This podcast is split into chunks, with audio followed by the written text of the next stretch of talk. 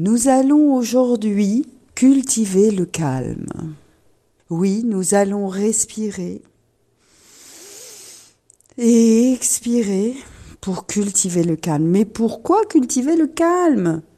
J'aime la vie, je suis une passionnée, j'ai pas envie d'être calme. Vous êtes d'accord avec moi, Isabelle? Ah, tout à fait. Le calme serait une espèce d'artefact, d'un ennui, ou je sais pas moi, d'une solitude peut-être même. Eh ben non, figurez-vous que le calme, c'est un moment extraordinaire.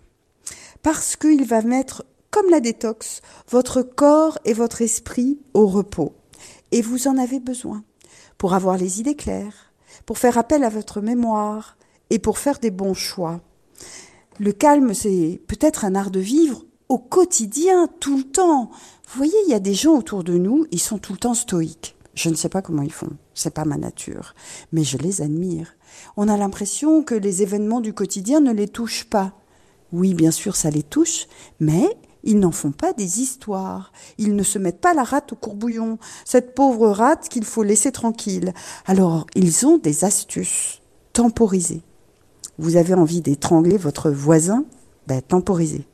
Remettez ça à demain. Pour une fois, vous allez procrastiner. Et ça sera très bien pour vous.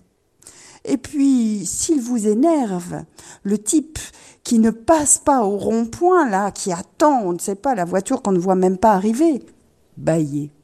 Baillez.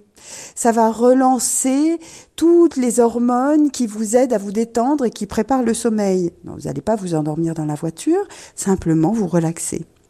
Vous êtes devant votre ordinateur et ça ne marche pas. Vous appuyez entrée en répétition et ça ne fonctionne pas. Visualisez l'eau du lac, l'eau du lac lisse.